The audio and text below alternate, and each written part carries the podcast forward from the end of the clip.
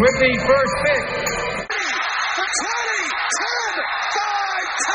And here's Jeremy Platt with Between the Tackles. What's up, everyone? My name is Jeremy Platt, and you're listening to the Between the Tackles podcast, mid-season edition. Today, we're going to break down everything that's gone down so far this season and look to what's coming up for the rest of the regular season.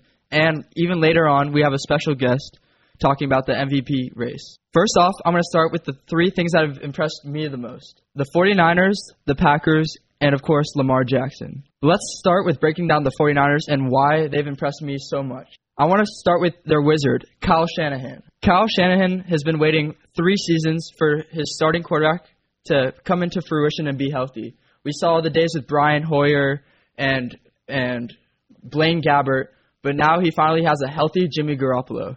And we've seen this system go to a whole nother level. And this is why. He is so smart when it comes to calling the plays.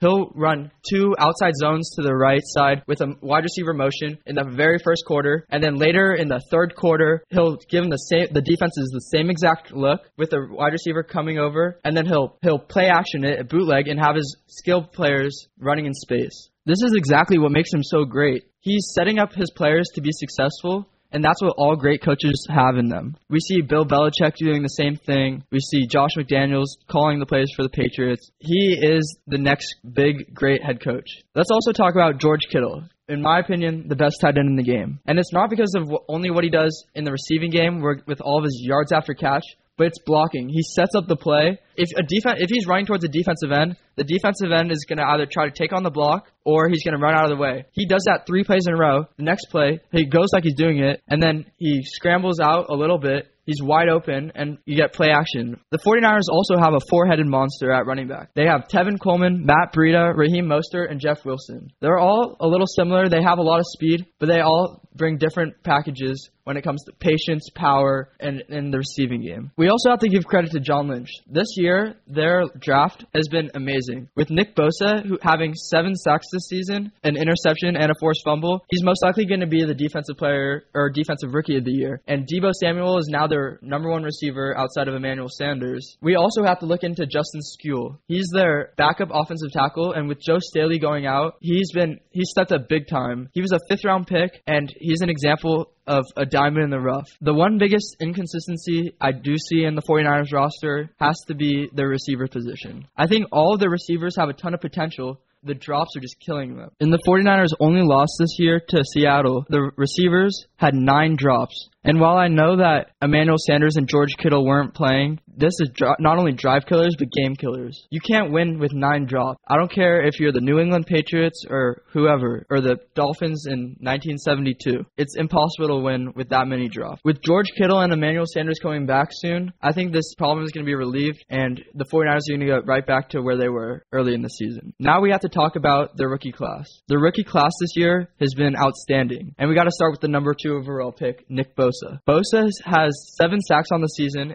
an interception, and a forced fumble. You really saw from week one against the Buccaneers how how big his impact has been on this whole team. He's kind of like that that dick on the defensive line, and I love it. The 49ers have needed an attitude on their team, and he's been he's been the attitude for them. He's had a bigger impact off the field than he has on the field, and I look for the next 10 years for him to be making plays like this. If we go to their second round pick, Deebo Samuel, he's one of their number one receivers on the team. He's had two straight games of 100 yards receiving, and he has the grit similar to what Steve Smith and Anquan Boldin had. You don't want to tackle him when he runs towards you. It's awesome. The 49ers haven't had an, a true number one receiver since Michael Crabtree, in my opinion, and I think he's their future. Now let's go to the diamond in the rough on that 49ers draft. It has to be Justin Skule. With Joe Staley going down early in the season, a lot of hope was lost for the 49ers. But Skule has came in and done, in my opinion, better than Staley has done the past couple years. He's taking away the number one defensive end for the opposing team and he's a big impact on this team. I'm going to move on, but I did this whole podcast without mentioning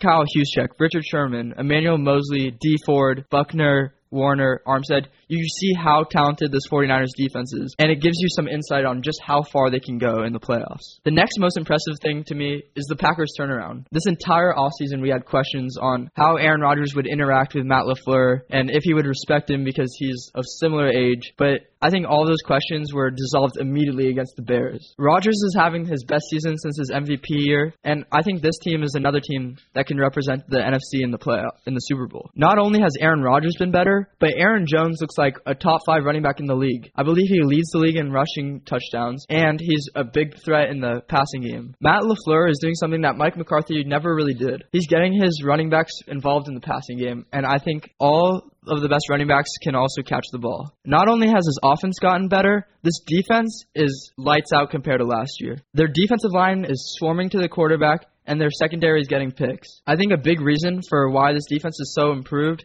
has to be Za'Darius Smith and Preston Smith, their two biggest offense off-season additions. Defensively, their weakness is the run game, though. They've been susceptible to the run game, so I think that's where the, the 49ers can beat them on Sunday night, and teams can take over later in the season. Now, I want to talk about Lamar Jackson. Lamar Jackson has improved tremendously since last season. Jackson is a stand-up player, and when I say stand-up player, I mean you just can't sit down watching him. He is the evolved version of Michael Vick. If it's him throwing the ball or running the ball, you just can't you can't take your eyes off the TV when he's on. The one thing that bugs me the most when talking about Lamar Jackson is that people are always so quick to say, "Oh, just wait until he gets hurt," or "He's the next RG3." But I think he's I think it's different. I think you have to soak him in. And as someone who didn't get to watch Michael Vick in his prime, you have to embrace what Lamar Jackson is doing. He's really doing something that we've never seen before. He turns a negative three yard run into a 50 yard scamper out of the backfield. And now, with all this being said, I want to have a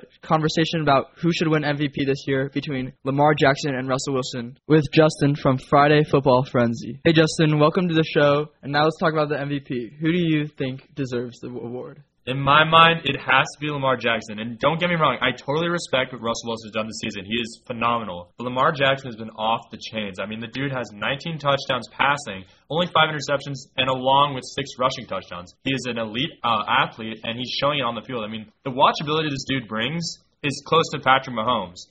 Like when you, the the MVP award is is given to two is given for two reasons: stats and watchability.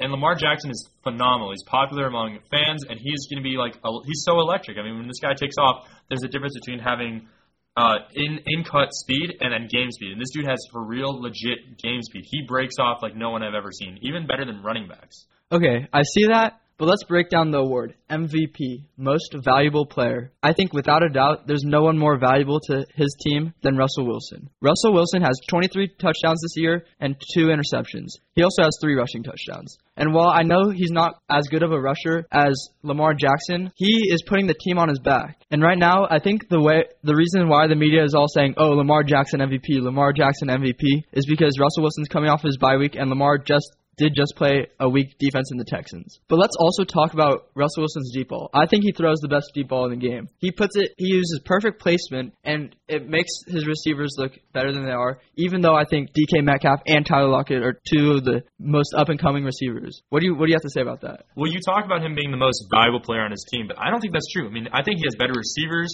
than Lamar Jackson. I think that Chris Carson is a legit running back, and I'm not saying Mark Ingram isn't. Like, I think even last year, like they have tailored this team around Lamar Jackson and like what they're doing. So like I think that without Lamar Jackson, this team does not function the way it should.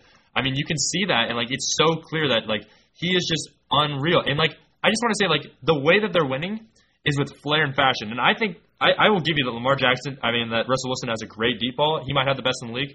Lamar Jackson's not too shabby himself. His accuracy is majorly stepped up from last year.